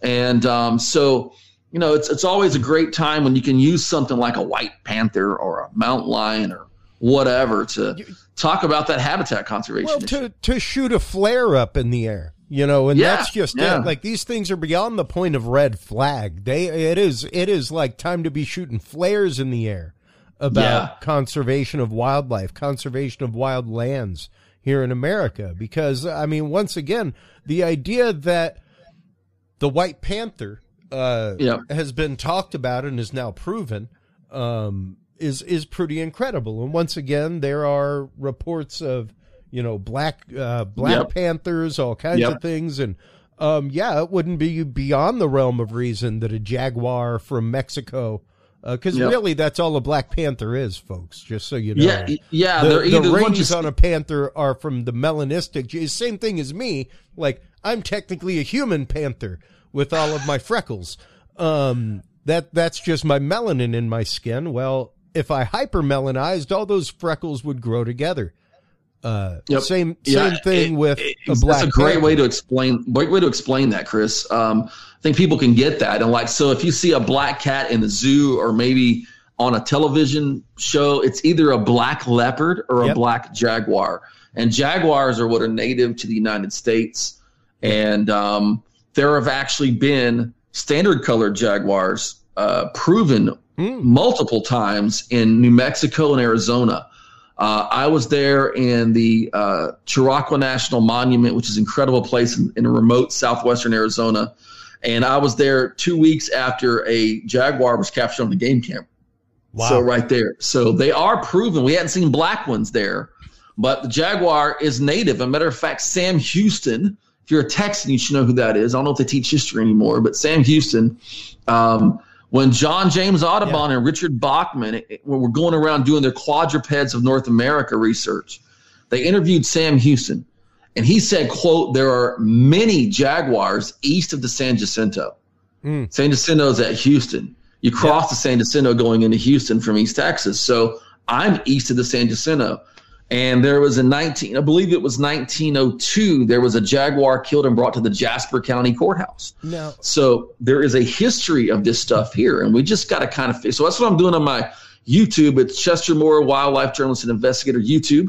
And beginning January 1st, I'm doing an eight part series on the Black Panther phenomenon. Hell yes. So Hell yes. And I'm doing every aspect that you've never heard of, even is going to be on there. I'm pretty dang excited about that, Chris. I am excited for you, dude, because this kind of stuff is is huge to get out there. Like, uh, uh, and it's interesting that a, a big cat sighting when you were young was something that stuck mm-hmm. with you and brought you to this man like one of one of the reasons i am so into cryptozoology i was telling mm-hmm. you this before we started recording i hope Yep. my cousin ricky is tuned in and my brother randy are tuned in because we're about to get into it guys i'm here to tell you you can still call me crazy all you want i saw a mountain lion Yeah, in in western louisiana they're there. uh, over over in the bayous. We were out at the Kinder camp with the with the Coushatta and up around the campfire, and I saw this thing walk down the dirt road and off into the woods, yep. and saw tracks the next day. Wow. But they they told me, you know, oh, you're you're just drunk and high as usual, Chris. Um, which may have been the case, but I know what I saw and I know what was there the next day. And yes, yes, as a matter of fact, there are sightings of that, and that that is what sent me down the path of the Jaguarundi. Yeah. Uh, and and you know specifically the the small North American jaguar that is native to Texas and northern Yeah. Mexico. Uh, it's incredible, man. And you know, the, you mentioned the jaguarundi, and and um, what sent me down that path were two things. Um, John Zeidel, who was the editor in chief of Texas Fish Game before me, who's passed away now, asked me if I ever considered jaguarundi as a potential Black Panther candidate one time, just in a conversation. I said, I, you know, I said, you know, I've kind of I've looked at those things before, and I know people would say that. Well, about a year later, I saw one. Um, I used to I used to photograph one at the Texas Zoo in Victoria uh, when I would go there, oh wow! and and they used to have one. It's gone now. And on Pleasure Island in Jefferson County, Texas, in around 02, I believe, I saw a jaguarundi cross the road in broad daylight in front of me, and I didn't say Black Panther. I didn't say feral house cat. Oh Wow. my! I said, "Oh my!" I'm looking at a jaguarundi, and I slammed on the brakes. And I wrote a story that was at the Anomalist. Patrick Way, he it's at the Anomalist. It may still be there at anomalist.com. It's called RUS Black Panthers Jaguarundis. And there was a Texas Parks and Wildlife biologist at the time who was their endangered species specialist, believe it or not, at the time. Uh, And he worked in a management area literally five miles from where I was at. And he said, Oh yeah, he on on record. He said there are jaguarundis here. We used to call them the little gray cats. And I saw and the reason the reason I didn't say Black Panther or something is because I knew what a jaguarundi was. yeah, yeah. However, if someone sees this cat at a distance and it's dark gray to black looking in the evening or morning, they're probably going to say it's a black panther. Most people don't know what a jaguarundi is. Now, they're not supposed to be here. The range of the jaguarundi is supposed to go into like the lower Rio Grande Valley of Texas, and there hasn't been Yeah. a confirmed sighting in years. But um, there were so many jaguarundi reports in Brazoria County by Galveston. I think it was in 1968. Texas Parks and Wildlife did a survey there, searching for them because Same the thing report. in Houston. yeah, Same thing So, along Buffalo Bayou in Houston. very controversial. The state will say we don't have them. The feds will say we don't have them, but they are absolutely. I don't think they're common, No, but I think there are pockets where there are a few of these unusual cats around. My good friend Jim Broadus operates Bear Creek Feline Center in Panama City, Florida, Mm. and he has maybe the only uh, captive population of jaguarundis outside of AZA zoos. And Wow. um, I've actually he opens his door and let one come in the room while I was there, and uh, from the outside enclosure, and uh, pretty intense little guys, and uh, but they are really cool animals. They're fascinating, and uh, they're probably part. I believe they're definitely part of the Black Panther phenomenon because it's not one answer. There's a lot of things people are seeing Yeah. out there, and we go back to habitat issues. Um, you know, the ocelot was very common at one point in Yep. South Texas. The jaguar jaguarundi was same thing with the ringtail. yeah, and, and ringtails now are pretty much up in the hill country, you know. Yeah, And um, but the the conversion to agriculture down there and a lot of that stuff and population growth killed off a lot of that habitat. Now I'm glad there's uh, I'm not going to say thriving, but a producing jaguar pop. Not I meant jaguar. Sorry, ocelot population Yeah. at Laguna Atascosa Not- Wildlife Refuge near now South Padre, and there's actually a, a program where they're going to consider bringing in ocelot from Mexico to replenish that area with ocelots. So there's some great things being done for conservation Yeah. too. But if you look at the habitat side of stuff, man, you know we got to get we got to get something going because we're losing it at an unbelievable pace. I mean, um, if you just look at the Texas water plant alone, Yeah. water will become at some point will become the new gold um, and with growing populations in texas and there are like maybe 10 reservoirs on tap that have had various um, you know levels of uh, you know funding and different things like that and when that happens if all 10 of those went, we're looking at maybe three quarters of a million acres gone of river bottoms. Yeah. You know, I was on Toledo Bend fishing, and I love fishing Toledo Bend, but I hate that 165,000 acres of uh, river bottoms are bye bye forever.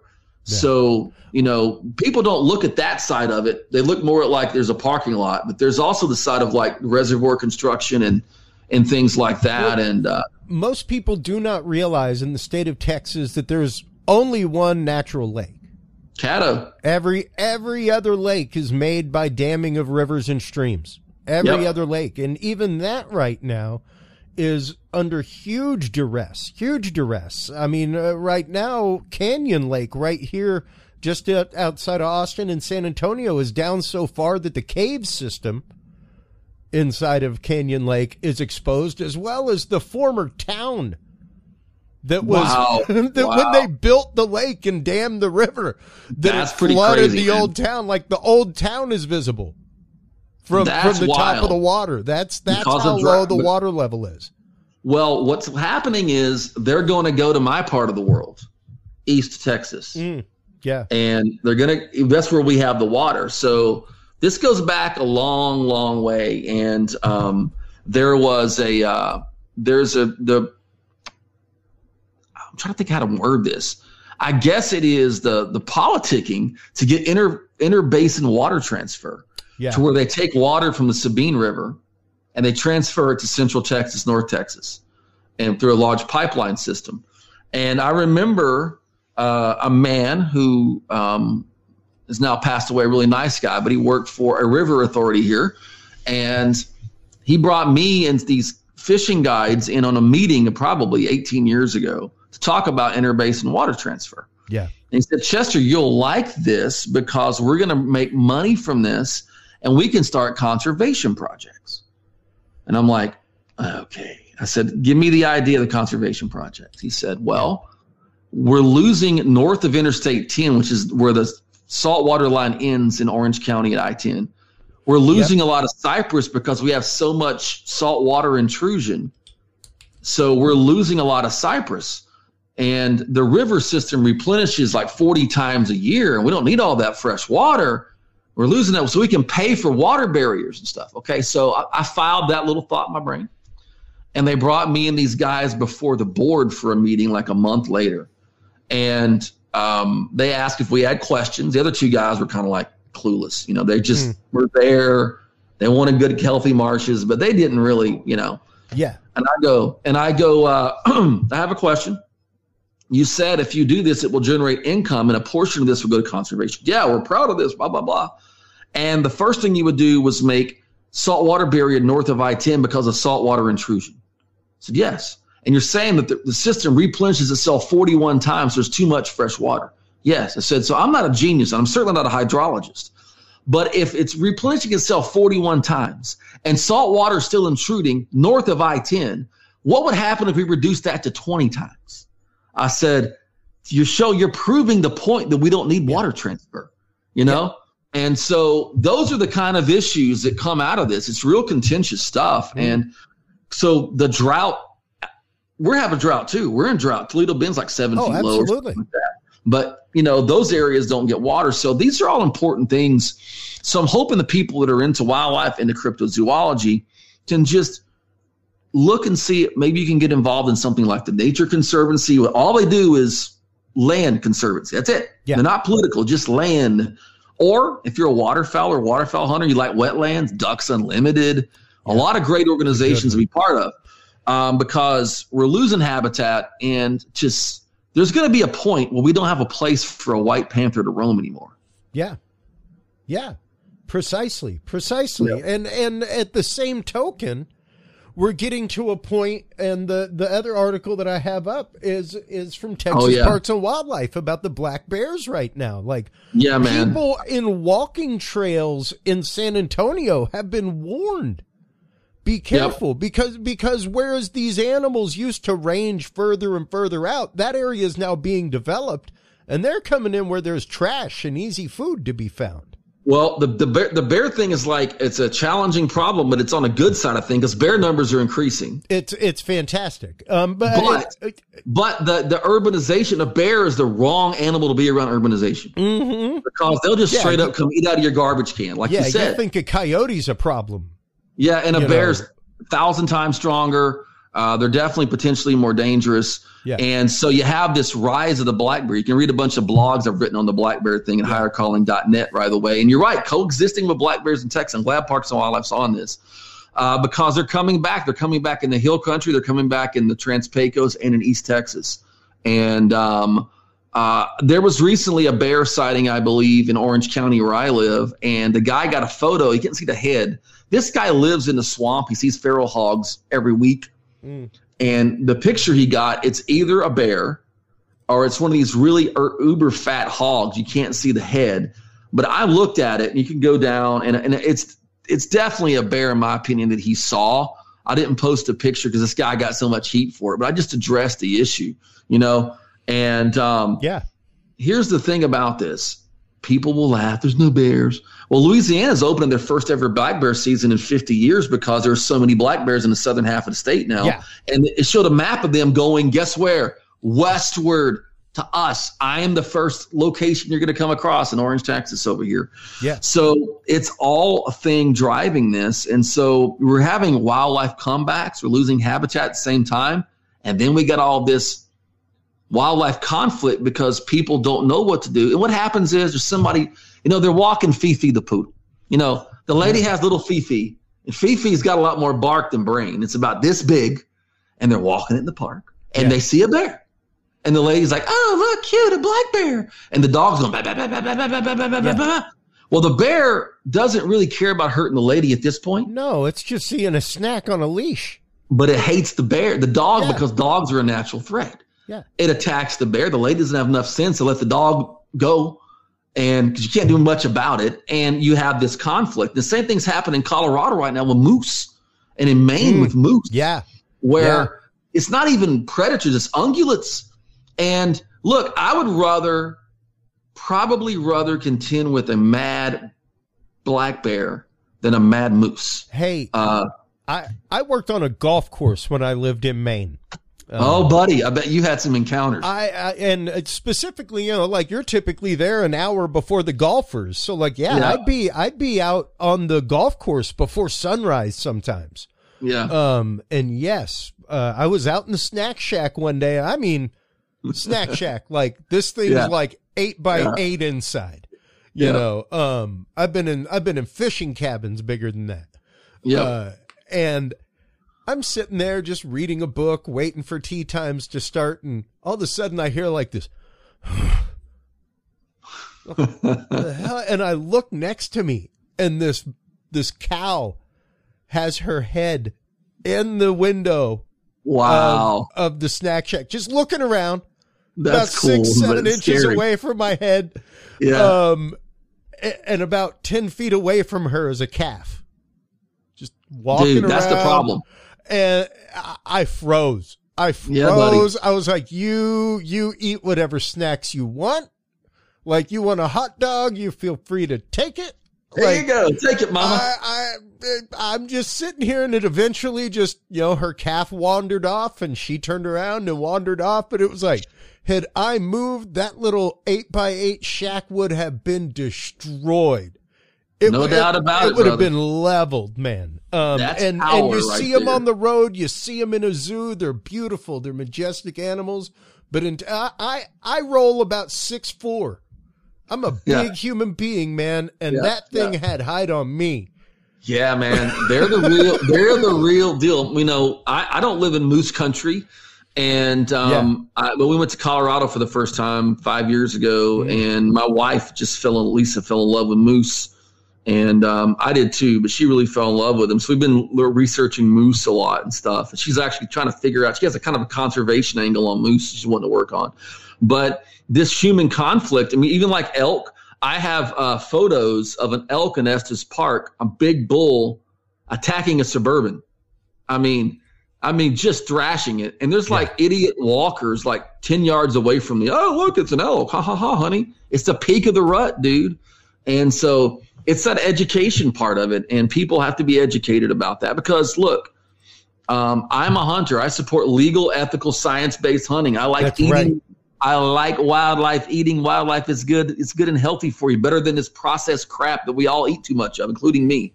Well, but if you don't like that and you don't want the bear showing up in your neighborhood killed, don't freaking feed it because yeah. it will end up having to be killed because the bear will hurt someone or get in a whatever. So people need to know don't feed the wildlife. Uh, if you do, it conditions them to be around people.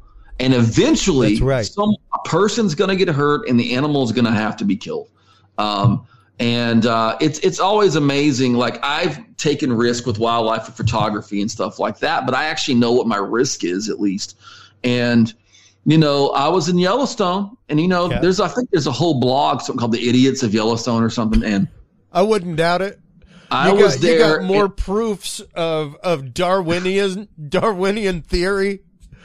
There is a there's this lady in Yellowstone, and there uh, and most of these people end up being from the Midwest, like, and the reason is all they have up there is like deer and turkey. There's nothing else. So you go to like Yellowstone, you don't know about buffalo, and they don't have buffalo in the Midwest. You know, you don't know about grizzlies. And so they're all this lady from Ohio, you know, oh yeah, Ohio pulls up and she's in a car and she goes, "I'm gonna go get a selfie with the bison." I there said, "Man, have yeah. you read one single sign that's been here? Oh. They kill more people than anyone, anything in Yellowstone. And in the Lamar Valley of Yellowstone, you have these like, it's 26 miles and there's one ranger cabin facility and there's nothing else except little pullover spots you can pull your car on gravel, and there's like a little barricade. There's bisons walking by the barricade. This woman is leaning over the barricade with her phone toward about a 1,800 pound bull bison. And I said, ma'am, I'm going to photograph your demise if that's okay. So I got a picture. Wow. She didn't get hit, thank God. Wow. But I did pray for her. But um, I got a picture of her leaning over the post, and I'm like, look, there there's never a good turnout for that. No, it's like and feral hogs are. I did one of my favorite episodes of my Dark Outdoors podcast with Dr. Jack Mayer about the danger of feral hogs, and one of the things is it's the cuteness of the babies. The babies are usually born with stripes. They're beautiful. They're really cute. And someone who doesn't know is at a park in Austin or Houston or Beaumont, walking around, this cute little piglet comes up to them. Well, guess what happens? Mama. Sal will eat your soul. And what the yeah. big growing conflict is, Chris, and I'm going to write a really in depth piece on this. Hmm. I'm waiting for some of the experts to sort of give me um, some some more info so far as studies are going on. But the number one thing in wildlife conflict, there's the, the number one link is dogs. Oh yeah. yeah. All these animals hate dogs, and you're putting well, your dog are their natural predator. Exactly. They don't know it's a dog. They look at it as a wolf yeah. or whatever. You yeah, know what I mean? They, I mean, uh, heck, until a hundred or so few years ago, they were all wolves. Till exactly. like every one of them from Chihuahua on up was nothing exactly. but wolf till they're, we bred it down to what it at the end of the day, right? Yeah. And so the dog is there, and I when I was in Yellowstone when I got that award, I went. I didn't go to Yellowstone that point. I was in Grand Teton. I went to Yellowstone the first trip to Wyoming this year and there's a trail where there had recently, there's a sign, grizzly spotted. It was like two days earlier. They had like a date and warning. And there's a, somebody, no dog, somebody walking a collie down there. Yeah. And so if you're listening, I know you love your dog. I have a bull mastiff in Adobe. I love my babies, but you don't need to be walking them where there's a big presence of feral hogs and certainly not a big presence of bears, particularly grizzlies, or when you got a lot of cow and baby elk or moose because you're going to get hurt or the dog is going to get hurt at least. Yeah. And uh, I'm just trying to get that message across because we're such a dog centric culture, and I love dogs. They're, I've Same. never had a. you, I mean, you. I don't know of a picture of you without a dog almost on social media. I have my dogs everywhere. Almost every, almost everyone is a dog in your way while you're doing something. Exactly, um, but my dogs don't go on the trail down here where the feral hogs are real thick. You know, Yeah. and because my dogs would try to defend me, and they would get killed probably. And uh, so I just want people listening. I'm not getting on you about bringing your dogs, but if you see a lot of feral hog sign, avoid that. They'll save you and the dog Yeah. problems.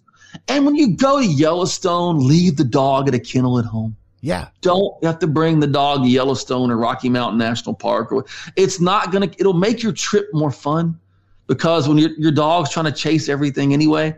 But it's a safety thing, and um, and you know there's a good chance that they're, they're gonna have to kill that elk mama who stomped your dog into a mud hole Yeah. or whatever. So just some comment. And thank you for having a platform where we can talk freely about this stuff. It's it's hugely important, man. I was brought up hunting and fishing by a Cajun grandfather. There you um, go. Who was brought up hunting, fishing, trapping. He was a sharecropper when he was a kid. Things like Oh, wow. that, man. And uh, like, um, to me, I, I wish I could get out more and Yeah. do it. Uh, but it, it's more the fact of without the conservation, we don't have the opportunities. People do not understand that. Oh, you know, I go out and get a fishing license. Uh, You understand that by having a fishing license, that means that there's a, the next crop of Yep. freshwater fish Yeah. available for you. Like that's what funds the does, the putting literally. of freshwater fish into lakes, into streams, everything else is Absolutely. the Like, purchasing of a, a fishing license, the purchasing of a hunting license. it's crucial. Like I, I don't break the law anyway, but I Yeah. have to be. There's so many laws you can break them without knowing it, right? And uh, I, the wildlife guy here, can't get caught without his federal duck stamp, right? Yeah, Well, I bought mine online, and they're supposed to send it to you. It never came, but I had my my receipt, but my receipt had uh, you had 30 days. uh oh, And like I was like day 32, and I'm like, I could probably get away because I actually bought it, but I went and bought a, separate federal duck stamp that morning to make sure I didn't get in trouble because I knew that that money that was double the money I spent on helping wetlands, yeah, and uh, Yeah. and that's thing. So there was this uh, organization that were doing some tourism stuff, and they told me they got these maps uh, from a uh, birding organization. God bless birding organizations; they're cute, but um, I, I like them out there.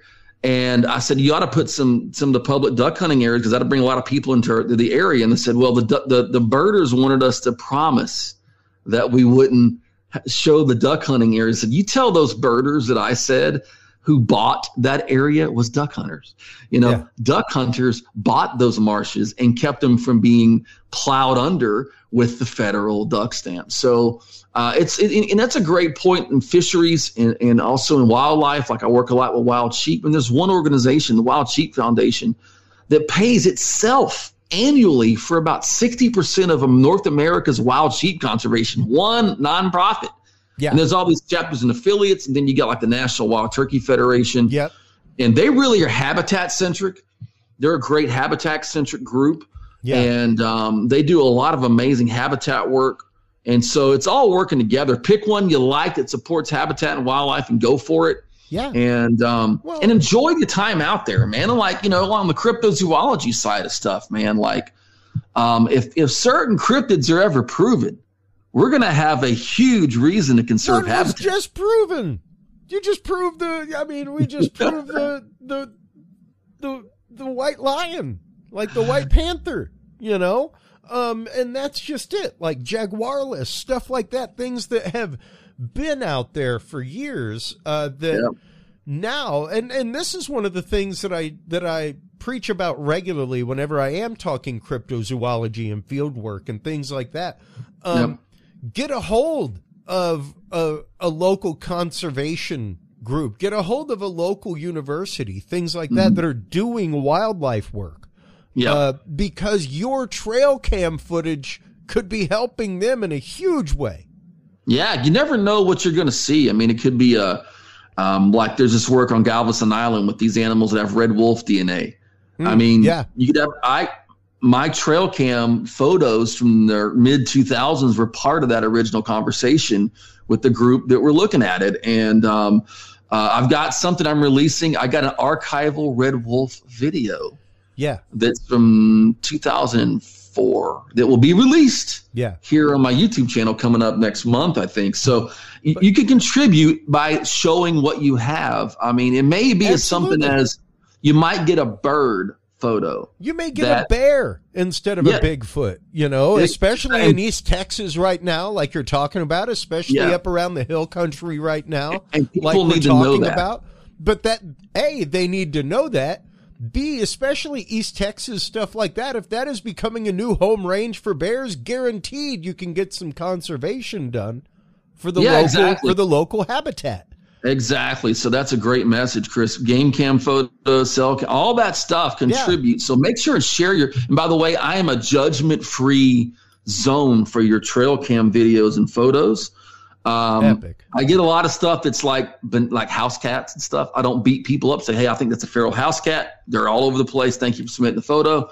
So you can find me here at highcon.net, and there's a way to contact me. You can also just email me at chester at chestermoore.com. And I love to see what you have. Um, I'm working on a cat project now, but the bear stuff always anything interesting, weird, and wildlife.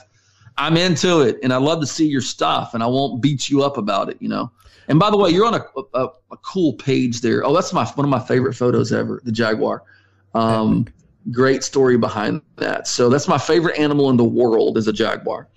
And we have a section on our website called How to Become a Conservationist. And I have these cards I give when I meet kids that has a QR code, and it goes to this video of me in the Florida Keys, giving them ways to use their social media, artwork, photography, and writing for conservation's sake.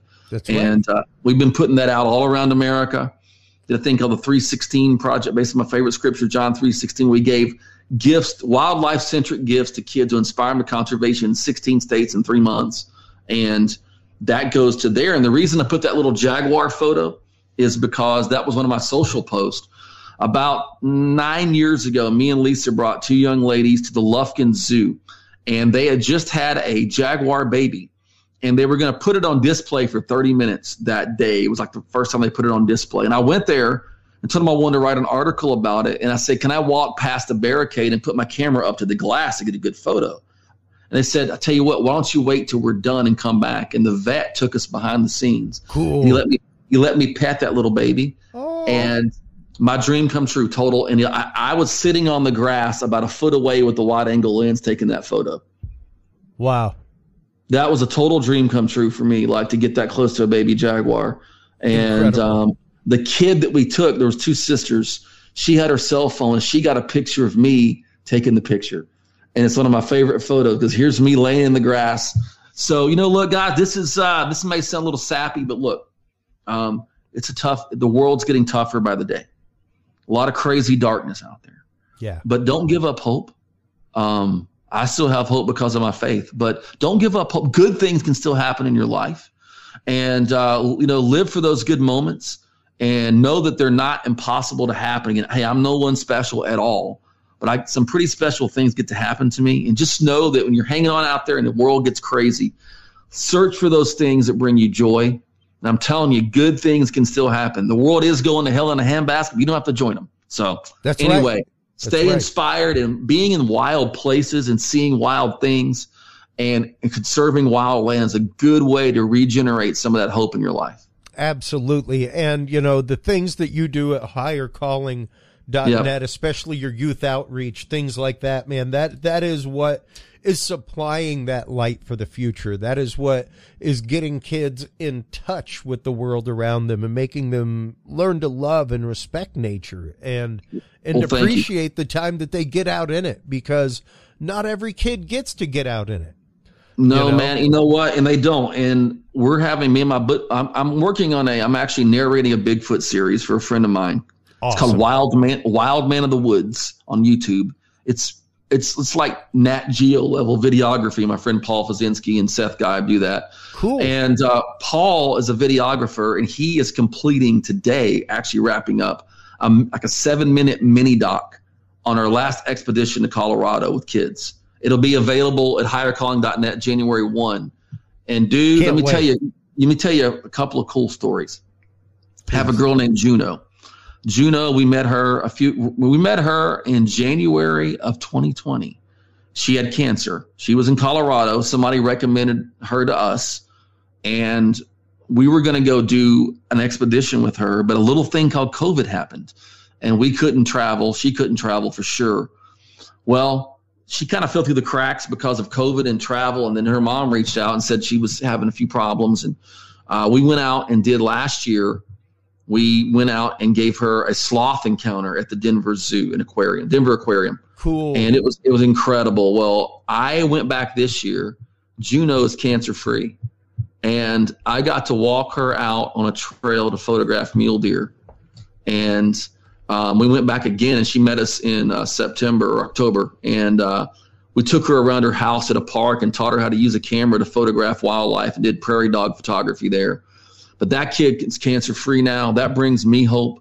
And we met a little boy named Alex who has more health issues than I could talk about on the program. And beautiful, awesome little little guy. And uh, the elk were in full rut. And on the video, you'll see him out there bugling at the elk. One of them bugled back at him. And uh, cool. I got to take him to a spot where normally there's a bunch of uh, chipmunks and ground squirrels where they were all gone, but a few chipmunks. But Lord provided for me. A flock of Merriam's turkeys walked up to us, and uh, he got to you know sit there and look at the turkeys five yards away and photograph a moose with us. So it's all about trying to give hope to kids. So if you know of a child that's facing a special challenge that loves wildlife, yeah, that's right, right here. This is Rihanna Holloway. That's that's Emily Odom right there. Um, Oh, she go got to turkey go. yeah. So Rihanna, uh, the first girl you saw with the bighorn, is grad is just graduated last weekend. Uh, after that trip, she became a Texas Tech wildlife student, graduated with a degree, and she got to go on that with us.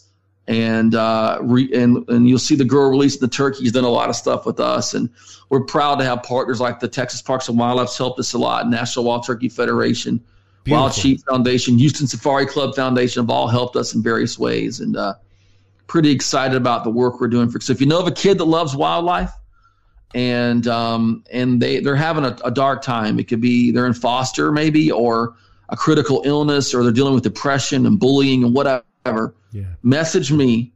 And if you forget how to get a hold of me, get a hold of Chris. He'll, he'll reach out to me. Yep. We would love to do something special for your kids with wildlife. Absolutely, man.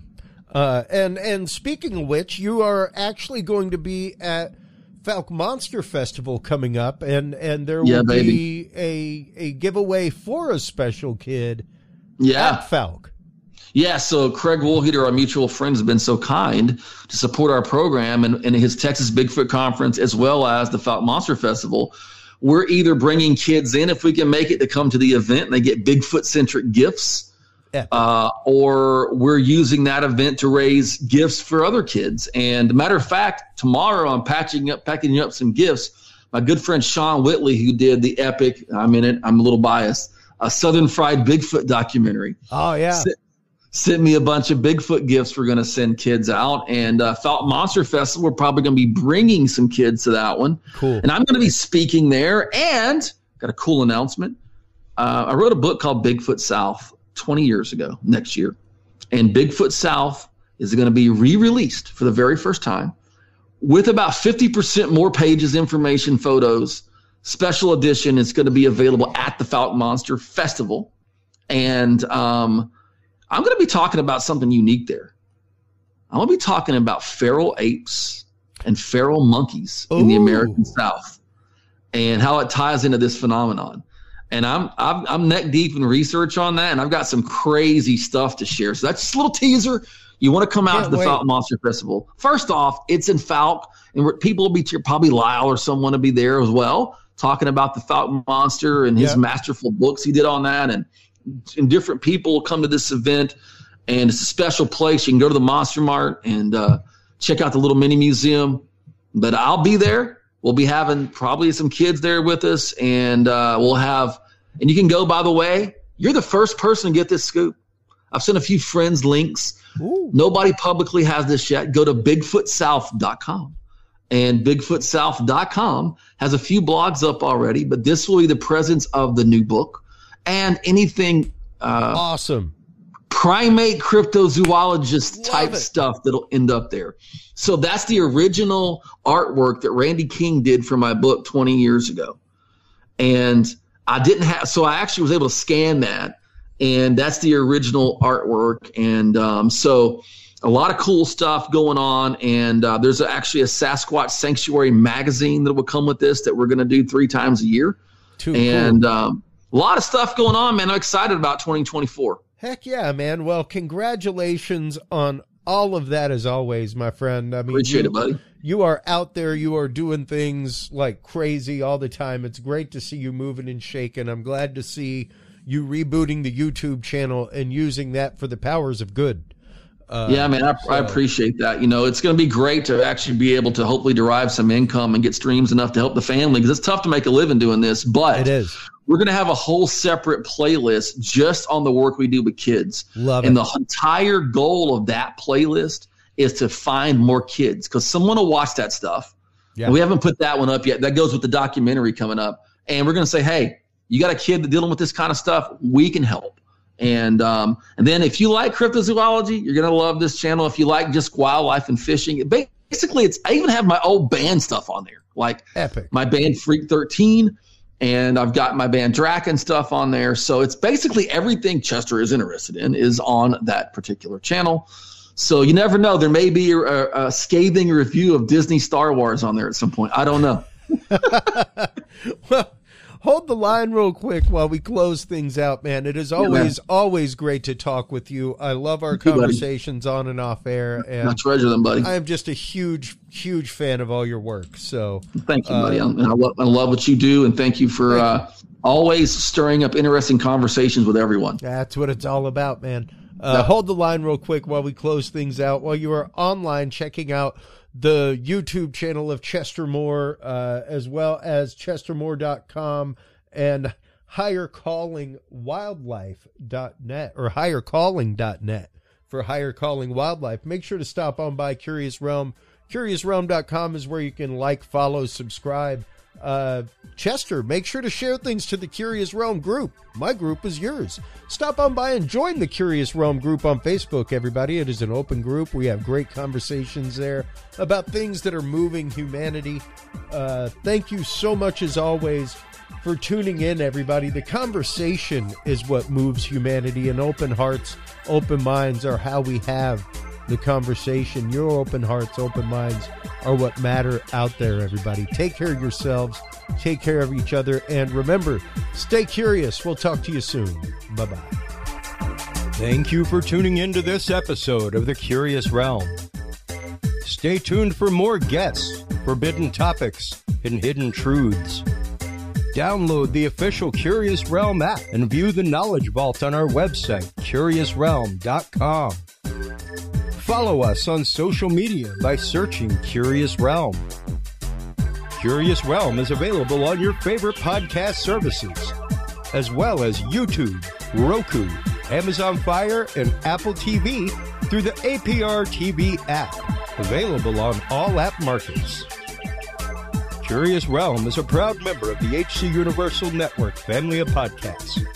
For more great content or to become a sponsor of Curious Realm or other podcasts, visit hcuniversalnetwork.com today. Thanks for listening. Stay curious and remember, the other side is always watching.